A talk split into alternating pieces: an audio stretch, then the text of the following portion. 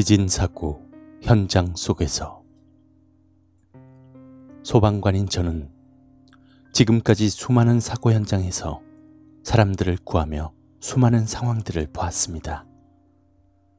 하지만 그때만 생각하면 지금도 소름이 돋고 한편으론 안타깝습니다.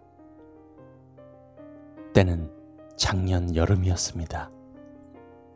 저와 동료들은 방금 막 화재 진압을 마치고 온 터라 상당히 힘든 상태였기에 소방서 내부에서 에어컨 바람을 맞으며 시원함을 만끽하고 있었습니다. 그렇게 어느 정도 더위가 가실 쯤 갑자기 소방서 내부에 걸려있던 물건이며 장비들이 와르르 떨어지면서 땅이 흔들리기 시작했습니다.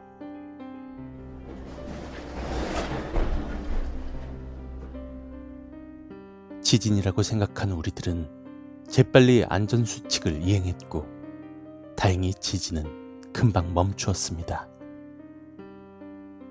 진도 또한 약했기에 큰 피해 없이 지진 소동은 마무리됐습니다. 우리들은 떨어진 물건들을 다시 정리하고 마음을 추스리고 있었는데 신고 전화가 한 통 걸려왔습니다. 네, 119입니다. 무엇을 도와드릴까요? 거기, 거기 119죠. 지금 여기 땡땡 연립주택인데 건물이 무너져 버렸어요. 지금 안에 사람이 못 나온 것 같아요. 빨리 와주세요. 전화가 끝나자마자 저희들은 장비를 챙기고 황급히 운전하여 땡땡 연립주택으로 출동했습니다.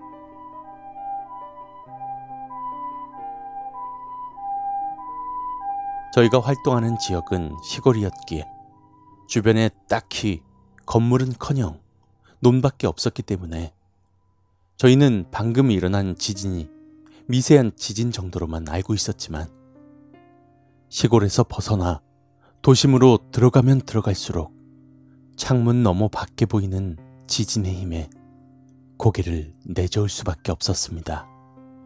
아마 도심에서 발생한 지진이 우리 소방서에도 약간의 영향을 미친 듯 했습니다. 그렇게 잔뜩 긴장한 채로 50분가량을 달려 사고 현장으로 도착했습니다. 저희들은 최초 신고자를 찾아 자초지종을 물어보았습니다. 아니, 내시경이었나? 갑자기 땅이 흔들리고 물건이 막 쏟아지기 시작하길래 나도 모르게 밖으로 그냥 막 내달렸죠. 제가 마지막으로 급하게 나오는데 제가 나오자마자 바로 건물이 와르르 무너지기 시작하더라고요. 아이고, 철호 엄마랑 철호는 나오지도 못했나 봐요. 아무데도 안 보여요. 알겠습니다. 나머진 저에게 맡기시고 물러나 계십시오. 자초지종을 들은 저와 동료들은 깊은 고민에 빠졌습니다. 급하게 챙겨온 장비라고 해봤자 해머, 쇠치레, 응급상자 등 기초적인 도구가 전부였으므로 그대로 진입해서 구조작전을 펼치기엔 무리가 많았습니다. 하지만 사람의 생명이라는 것이 한순간에 결정나는 것이었기 때문에 더 이상 지체할 수 없었고 모두들 마음을 단단히 먹고 최소한의 도구만을 챙긴 뒤 건물 내부로 진입했습니다. 그렇게 건물 내부로 들어선 저희는 절망감에 휩싸였습니다. 콘크리트로 지어진 건물이었기에 내부는 먼지로 가득 차 시야가 채 3미터도 되지 않았습니다. 더군다나 통로 곳곳에 무거운 콘크리트 더미들이 가로막아 진입하는데 예상보다 더욱 힘들었고 시간도 많이 소요됐습니다. 그렇게 건물 내부에서 씨름하길 40여 분가량이 지났을 때 모두들 지침 탓에 그나마 넓은 지역의 더미에 앉아서 아주 잠깐의 쉬는 시간을 가졌습니다. 먼지 때문에 숨이 턱턱 막혔고 시야도 안 보여 너무나 답답했습니다. 그렇게 잠깐의 휴식 시간을 지니고 일어설 때쯤이었습니다. 갑자기 저희들 눈앞에 무언가 휙 지나가는 것이었습니다. 이런 콘크리트 더미 속에 누구지? 라는 생각으로 의아해하고 있을 때쯤 동료분이 저에게 말을 걸었습니다. 야! 네? 왜 그러십니까? 나, 몸이 안 움직인다? 네? 어디 다치셨습니까? 아니, 아니, 그게 아니고, 엄마. 방금 너도 봤지? 뭔가 휘릭 지나가는 거. 아, 네. 근데 그게 뭡니까? 이런 사고 현장 속에 저희 말고 또 누가? 야, 닥치고, 저 앞에 모서리 쪽, 기둥 아래 봐봐. 네? 그렇게 대답하며 모서리를 돌아본 순간, 저 또한 동료분처럼 몸이 굳어버릴 수밖에 없었습니다. 모서리 기둥 맨 아래쪽엔 웬 여자가 저희를 쳐다보고 있었습니다. 그 여자의 한쪽 눈은 뻥 뚫려서 뒤쪽 콘크리트 더미가 보였고 턱 밑은 너덜너덜한 채 입에 간신히 달려 있었습니다. 그렇게 저희 다섯 명 모두 한순간에 몸이 마비되었고 저는 소변을 지릴 뻔했습니다. 그렇게 마비된 채로 내 인생의 가장 길었던 10초가 지나고 갑자기 그 여자가 손을 내밀더니 저희에게 따라오라는 듯 손을 앞뒤로 휘저었습니다. 저흰 그제서야 몸의 마비가 풀려 서로의 얼굴을 보며 어리둥절해하고 있었고 겁이 질린 채로 울먹였습니다. 그 여자의 손은 무언가를 긁은 듯 손톱은 다 빠져 있었고 어떤 손가락은 뼈도 보일 지경이었습니다. 그런데 그 여자가 계속해서 따라오라는 손짓을 하자 제일 담력이 강한 동료분이 용기를 내서 여자에게 다가서길래 저희들은 급하게 말렸습니다. 야, 뭐해 지금? 저 여자가 저 여자가 도와달라지 않습니까? 정신 차려 임마. 저건 귀신이야. 저런 몸 상태로 어떻게 움직여? 아니 그래도 그가 소리를 지른 순간 저희들은 또다시 몸이 마비되며 고개가 저절로 그 여자에게로 향했고 저는 진짜로 기절할 뻔했습니다. 어느새 여자는 모퉁이에서 나와 저희들을 화난 듯 노려보고 있었습니다. 손은 여전히 따라오라고 손짓하고 있었고, 몸의 절반은 무언가 짓눌린 듯 납작해져 있었습니다. 차마 그 몸 상태를 볼 수도 없어 눈을 감으려고 했지만, 뭔가가 억지로 눈을 못 감게 막는 듯이 눈조차 움직이지 않았습니다.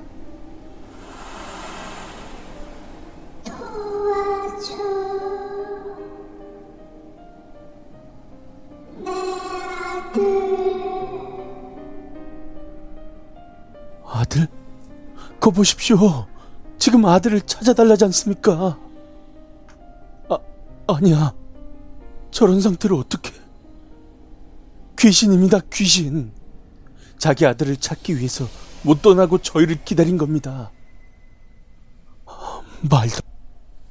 이 말도 안 되는 상황을 이해하기 위해서는 저희에겐 약간의 시간이 필요했습니다. 저희가 시간을 지체하면 지체할수록 여자의 얼굴은 갈수록 괴기스럽게 변했고, 이제는 쳐다보기만 하면 평생 꿈에 나올 듯한 괴기한 모습으로 변해 있었습니다. 그 모습을 본 팀장님은 결심하신 듯 명령을 내리셨습니다.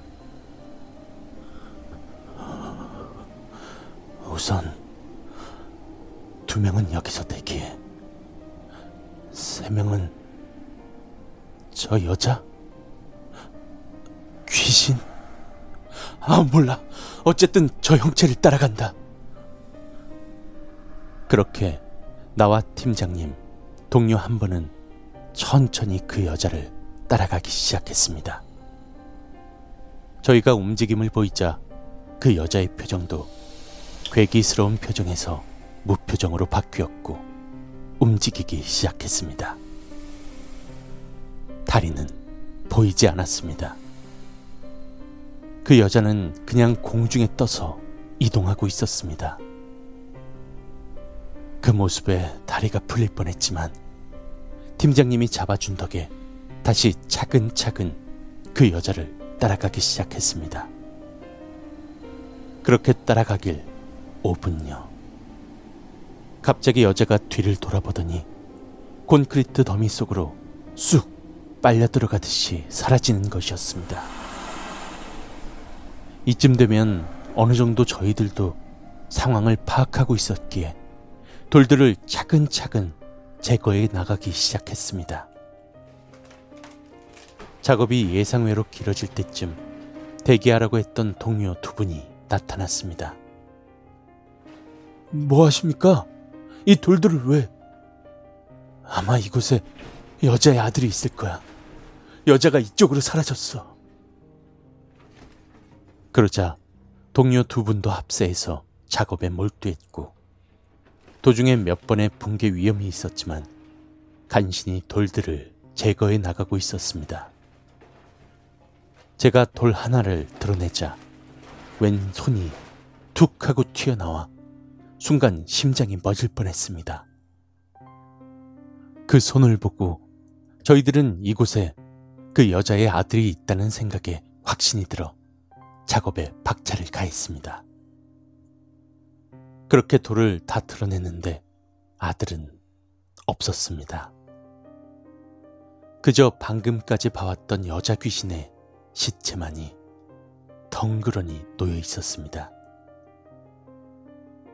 시체의 허리 부분에 놓인 콘크리트 더미를 치워내며 저희는 왠지 모를 분노를 느꼈습니다.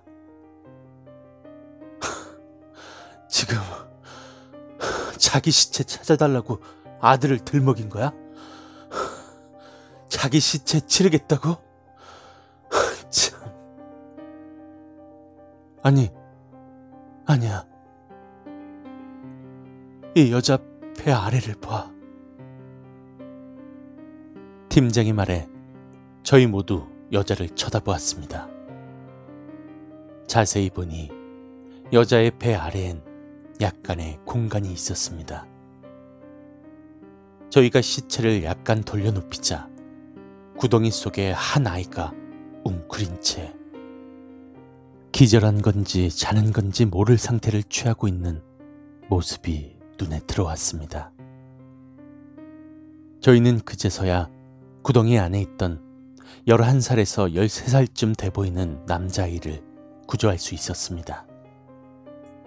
그렇게 저희는 환호했고 남자아이와 부모의 시체를 챙겨 밖으로 나왔습니다. 주민분들에게 확인해 본 결과 저희가 구조한 아이는 철호, 여자분은 철호의 어머니였습니다. 저희는 주민분들께 이 믿기지 않는 상황을 설명했고, 주민분들은 크게 감동하여 철호 어머님의 장례를 치러주었습니다. 저희도 물론 그곳에 참석했고 부모의 힘에 커다란 감동을 느꼈습니다. 지금도 이때의 이 일이 믿기진 않지만 가끔 철호가 저희 소방서에 놀러 올 때마다 그 일을 실감하곤 한답니다.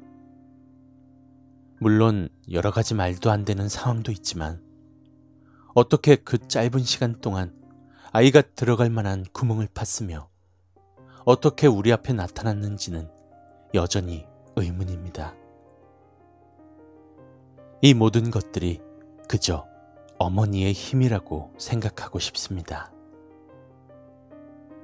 적다 보니 눈시울이 뜨거워지고 저도 모르게 눈물이 나네요. 지금은 하늘에 계신 저의 부모님을 생각하며 몇 자 적어 보았습니다.